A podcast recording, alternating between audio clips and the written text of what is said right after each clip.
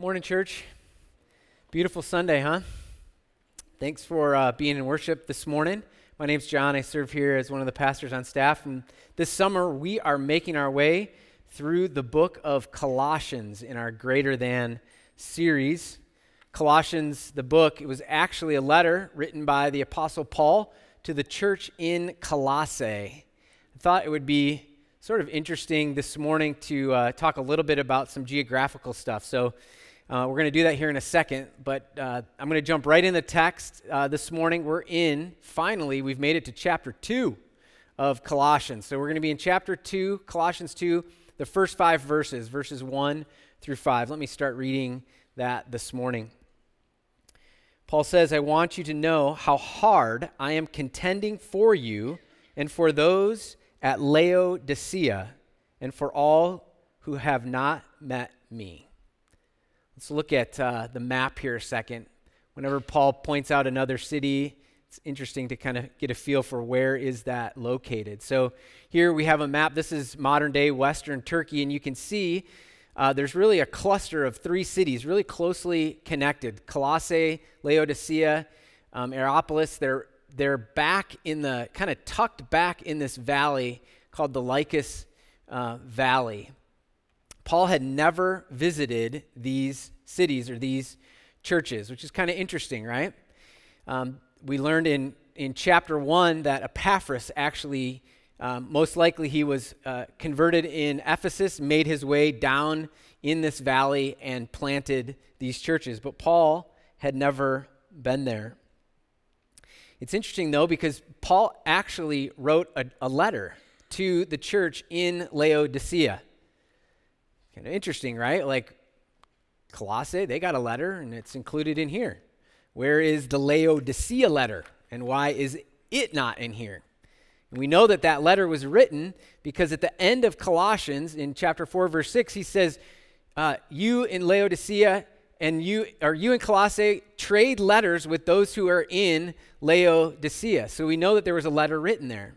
What's interesting though is the letter was actually is actually lost we have no record of the letter. We have no one's ever found the letter. It's kind of like a Indiana Jones, right? Like someone's going to go and find this this letter, but the letter does not uh, exist, although we know it was written.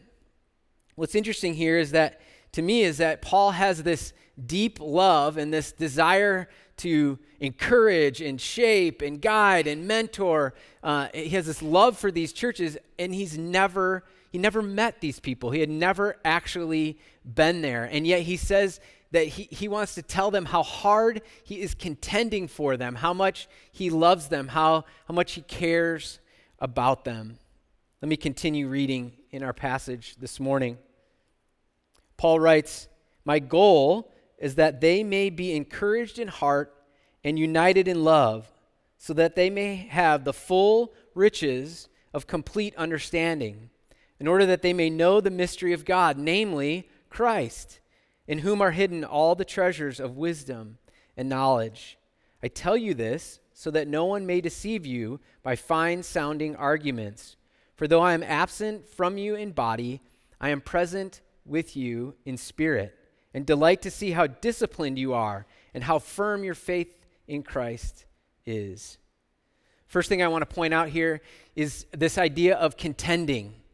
What, is, what does Paul mean when he says, I'm contending for you?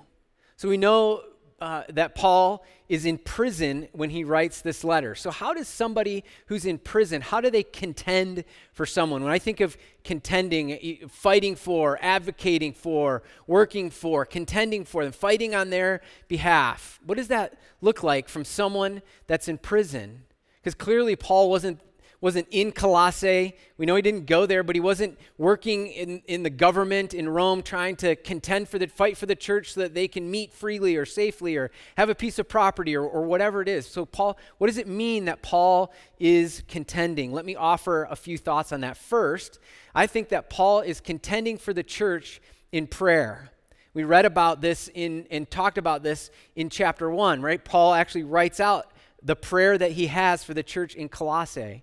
Well, I believe that Paul contends, that he fights for, that he, he strives for, he yearns for the church through prayer, that he's praying for them, praying that they will know Jesus, that they will follow Jesus, praying for their safety. He prays all sorts of things as we see throughout his letters for the church. So, one of the ways that Paul is contending for this church is in prayer. I picture Paul with a prayer list, right? He's written all these different churches that he has seen or heard of or visited or been a part of. And he, he's on his knees, he's yearning, praying that these believers would make it, praying that the church would grow, praying that they would be strong in their faith in the midst of immense persecution. Second, the second way that Paul is contending for the church, contending for these churches, is he's writing to them. He's encouraging them and instructing them through his letters. Paul's, Paul has written a series of letters to all these different churches over the course of many years. And that's one of the ways, an additional way that Paul is contending for these churches. He cares about them and he takes the time and the effort to write these letters and have them delivered to these different churches. So he contends by writing them letters of instruction and encouragement. It's one of another way that Paul contends for the church. Finally, I think Paul contends for the, the church by offering uh, mentorship and leadership and instruction and teaching to those who are pastoring in these churches. We know that many come and visit Paul while he's in prison or, or had traveled with Paul and then were sent to different churches.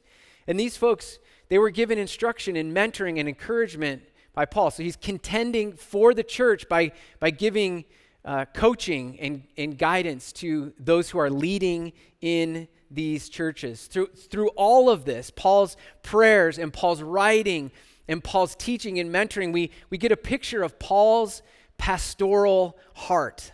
Sometimes we, we forget about that, that Paul, that Paul had this, this heart, this pastor, pastor's heart for these people and for the church.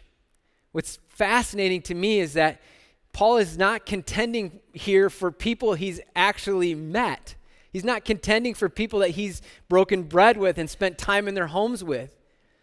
But nonetheless, he has this, this deep love for the church. He wants the church worldwide, the, all the churches that, that he knows, that he wants them to grow and he wants them to thrive. He wants the, the message of the gospel to go forth. He has this, this desire to see these people succeed and grow in their faith. The lesson here for me as I was pre- preparing, and maybe it will be helpful for you too, is, is uh, it, it, I can contend for this church. It, if there's actual things that I see and do daily as a, as a pastor of this church, contending for this church, praying and teaching and meeting and, and all that stuff that goes on. But how am I contending for the broader, the larger church? People that I haven't met with yet. How do I contend with them? Think of churches that are struggling just to, to meet in secrecy or don't have the financial resources and means and things that we have. Do we contend for the global church? Do we pray for them? Do we learn from them? Do we grow together? Do we encourage each other? The side kind of lesson for us this morning. In verse 2, Paul begins to share why he is contending. What, what are his hopes and, and what are his goals for the church as he's contending hard for them? The first thing is that Paul is contending for them. He, his first, the first part of this goal or his hope for the church is that they would be encouraged in heart.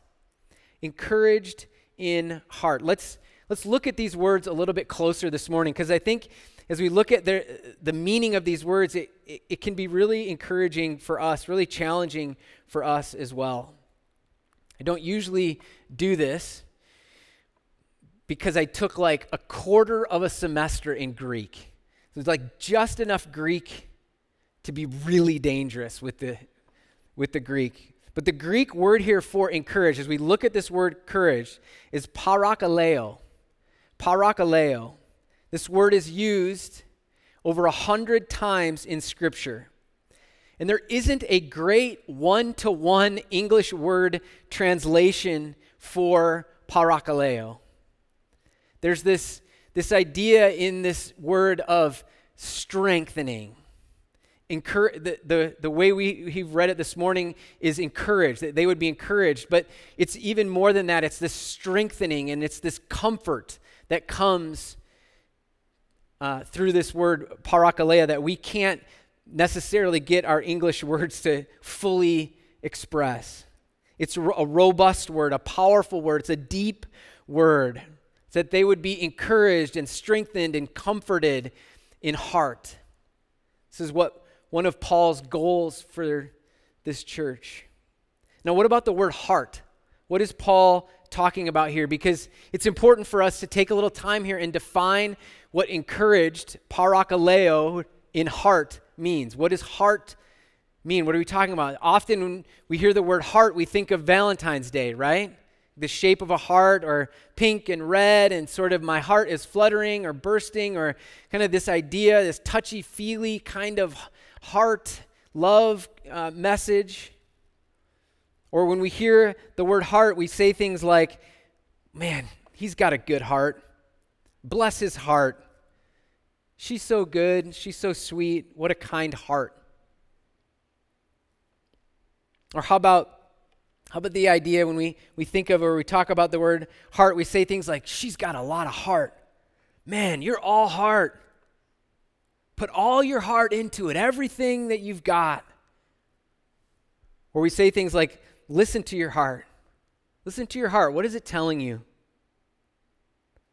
I think Paul here is is talking about when he says heart, encouraged in heart, I think Paul is talking about our inner person, the inner person, it, our inner will, that who we are inside. He's not talking about just emotions. Here he's not talking also he's not talking about just our mind, our thought, but it's almost like the connection of those two, our inner person, the, the seat of responsibility and decision making inside of us. Our inner person. Paul wants the people of the church to be strong and courageous, have this inner person that's resolute, having, having conviction and, and strong belief, and, and guided by principle and character and truth. What's interesting here is that Paul recognizes, right, when we think of these two words now together, that, that our inner person, our, our heart, needs to be encouraged that they would be encouraged in heart, encouraged in who they are, their inner person. It needs to be encouraged, strengthened, comforted. That is what Paul is praying for. And we know that the true comfort and strengthening, strengthening and encouragement that our inner person, our heart needs, comes from the Holy Spirit. The Holy Spirit John tells us, is our helper. He also uses the word advocate. The New Testament talks of the Holy Spirit as our teacher. In Romans, the Holy Spirit is our intercessor. In 1 John, the Holy Spirit is called our counselor and our guide. So I would make the case that, that what Paul's talking about here is that people would be, and he's he said it before in chapter one, that they would be filled, right? That they would they would be filled and encouraged and strengthened by the Holy Spirit. The word for Holy Spirit, the word most often used for Holy Spirit is parakletos. Parakletos. You see the connection there between those two words? Parakaleo, parakletos, our strengthener, our encourager our advocate, our guide, our counselor. The Catholic Church uses the word paraclete, right? Connected similarly in there. So there's this connection, this, this ultimate comfort, this ultimate strength in our life comes from the Holy Spirit. Paul's second goal, and, and it's attached closely to this first goal of being encouraged in heart. It's that they would be united in love that they would be encouraged in heart and united in love. Some translations, maybe the Bible you're reading, it says knit together. That's a beautiful picture, right? That they would be not just united, like agreeing, but they would be knit together, bound together in love. Encouraged in heart and united together in love, a, a community of people like a tapestry woven together that's holding each other up and strengthening each other, teaching each other and instructing each other in God's word, fighting for each other and meeting each other's needs, serving one another, united together in love. There's this sense of security and strength that we get because this community that we're a part of is united in love. Acts 18, verse 23 says this After spending some time in Antioch, Paul went out from there and traveled from place to place throughout the region of Galatia and Phrygia, strengthening all the disciples. That word strengthening is parakaleo. He's strengthening, he's meeting, and he's encouraging and strengthening these churches, these disciples, as he goes. There's this, this special connection that Paul has and with his disciples, this strengthening that takes place simply by his presence with them, united in love, teaching them, instructing them, sharing with them, praying with them. My point here in all of this is that this, this connection, this unity, this special something that happens amongst the people of God is really important. It's really important. It's really important for this church in that day that they would be united in love. And, and I don't want us to miss this here because I think it's equally as important for our church today. Over and over and over and over and over again in the New Testament, Paul talks about unity. The church needs to be unified, be, have unity, and have love for one another, right? There's this idea of unity and love that the, the people of God have for one another. And why is that so important? I believe it's, it's for survival. I believe that it was so important to Paul in that day, in that age, that the people be united and holding each other up and encouraging each other because of the, the persecution and the pressures that they're going to face, that they had to have this, this tapestry holding them together so that they would not fail. I think Paul knew that when bickering entered in and disunity entered in, and when celebrating at the failures of others made its way into the church rather than unity in love, that the church would not survive. The church would fail. And, church, I believe the same is true for us today. What kind of people, what kind of body are we going to be as a church? Are we going to be this in, in here? I'm talking about not just big C church, but the church in this room, the church that meets here at 501 Hillside, what kind of a people are we going to be? We're going to encourage each other's hearts and strengthen each other, be unified together, holding each other up, teaching each other, instructing each other, sharing God's word with each other, praying together, meeting people, and the, when they have struggles that they're going through, do we meet with them, share the word of God with them? Sometimes we talk about these things and people say, well, what does that, what do you mean? What does it look like? What's a practical way it looks like to be united in love and holding each other up and caring for? Them? Let me give you one example. Eight years ago, Carrie and I uh, added two amazing people to our family, Caleb and Izzy. We adopted them from Ghana.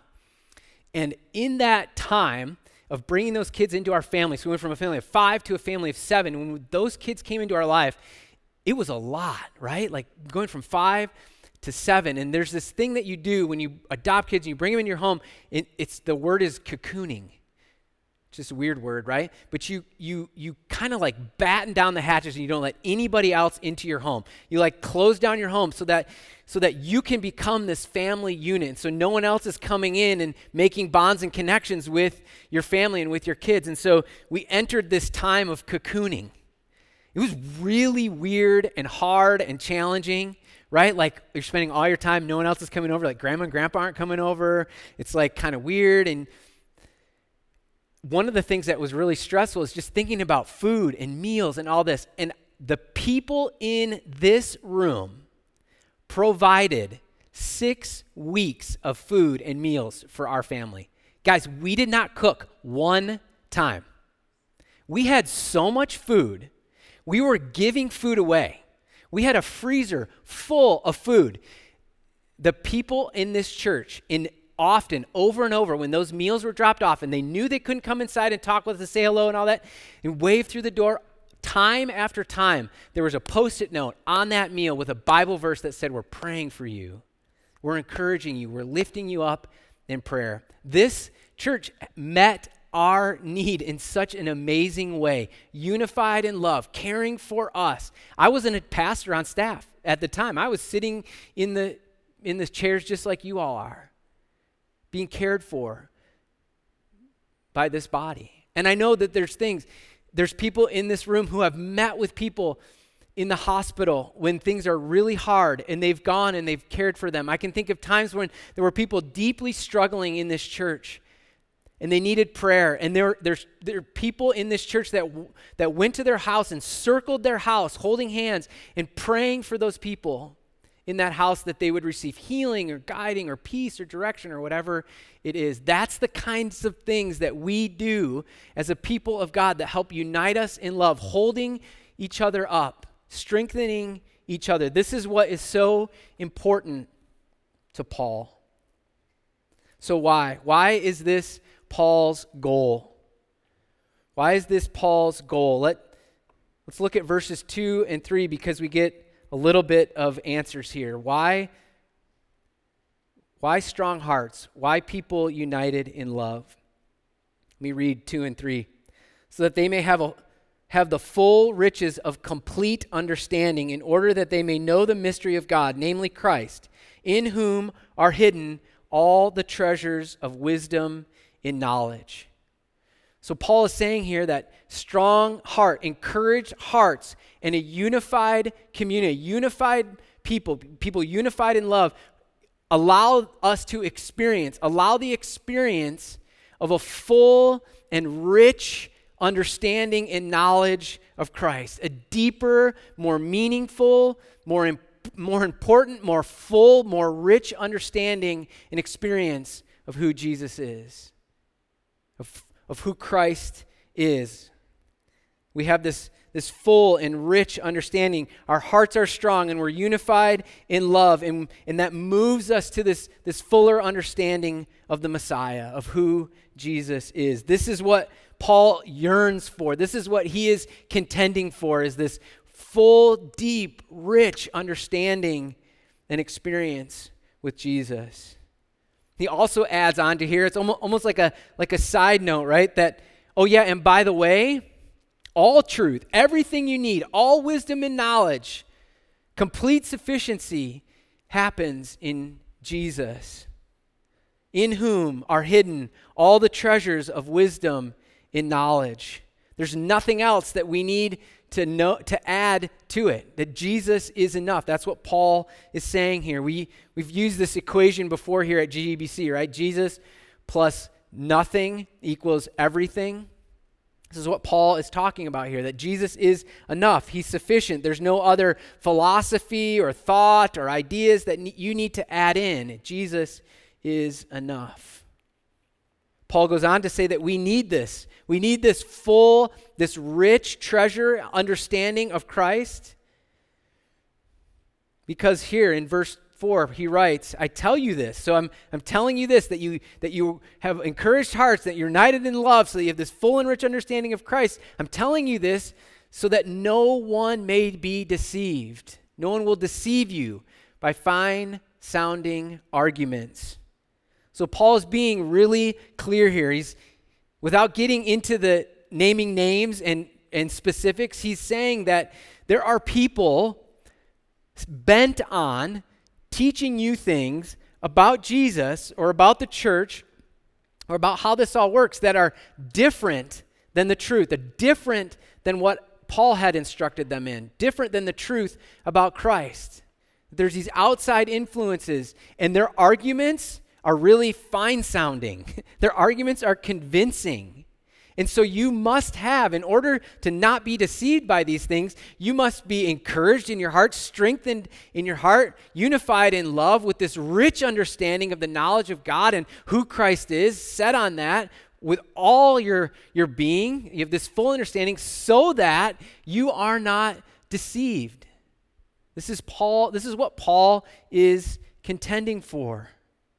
Remember, the church in Colossae was a new church, and, and there were pressures on that church to follow different philosophies, and Gnosticism was present. All these things, we've talked about some of this already. There's these influences on the church, and, and Paul does not want them to be deceived. He, he wants them to stay the course, he wants them to grow. Finally, Paul closes out this portion of his letter in he writes in verse 5 For although I am absent from you in body, I am present with you in spirit, and delight to see how disciplined you are and how firm your faith in Christ is. This interesting phrase, right? I'm with you and present with you in, in spirit. It's Paul talking about this that kind of unique connection that we have as believers with believers all over the place. There's unique connection that there's this presence we have and knowledge we have of each other in the Spirit. But the primary takeaway from this passage for us is, is what Paul describes as their faith, what Paul des- describes as admirable about their faith, what Paul is pointing to to say, I'm delighted, right? Paul is delighted. This is what he's excited about. He's excited to see how disciplined they are and how firm they are in Christ, how firm their faith is. It's kind of interesting to think about what Paul is delighted in for this church, what Paul is excited about, what Paul what makes Paul happy for this church, what they're doing, right? We think about explaining if if you were to explain your church to someone else, say, hey, tell me about your church. Well, we're disciplined and firm. That's what we are. It's delightful. It's not really what we think of, right? It's not really how we maybe describe our church. We're disciplined and firm.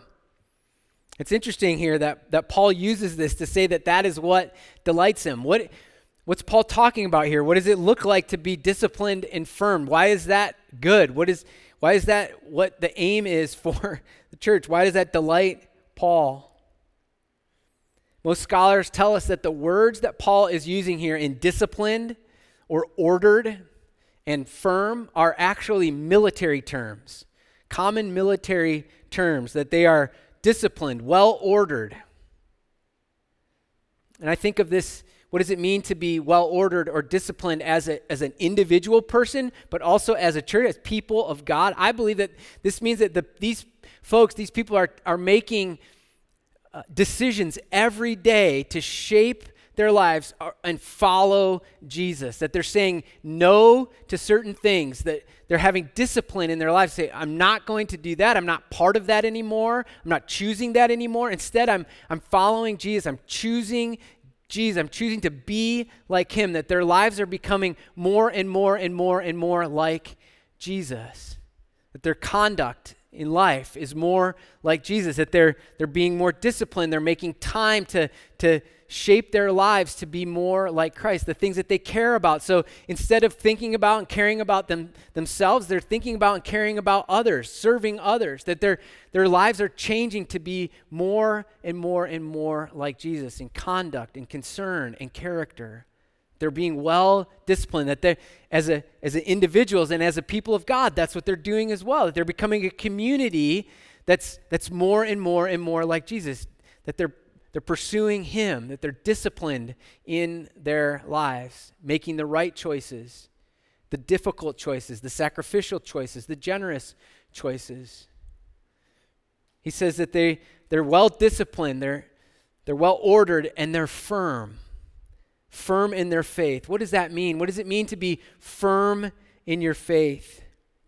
It's this idea of being steadfast or stable or resolute solid, that you're not, not flighty or whimsical, that you're not grasping onto any new thought or crazy idea or whatever.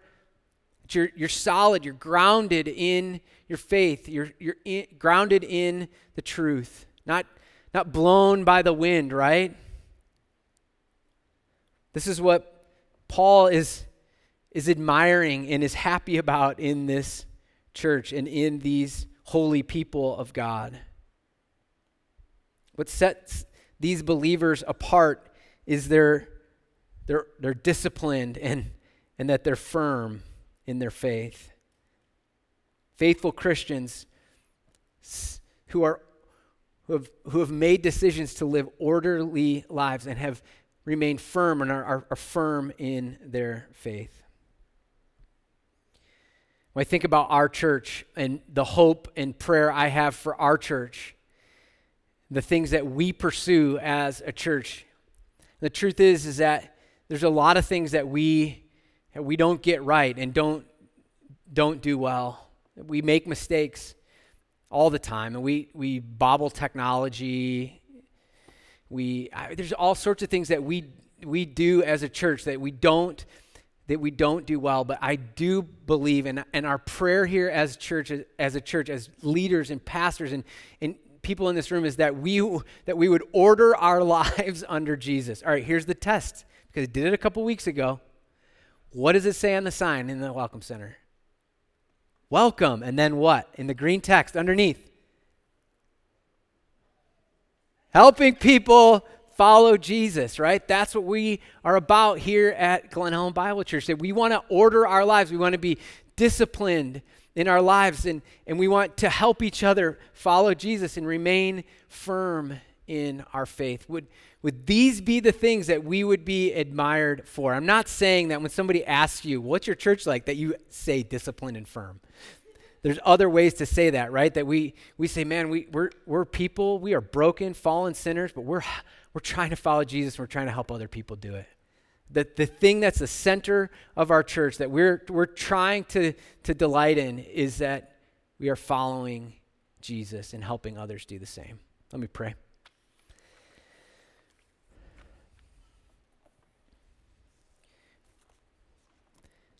Father God, we love you. We thank you for your word this morning that's challenging, encouraging for us. God, I thank you for Paul and his pastoral heart for the church.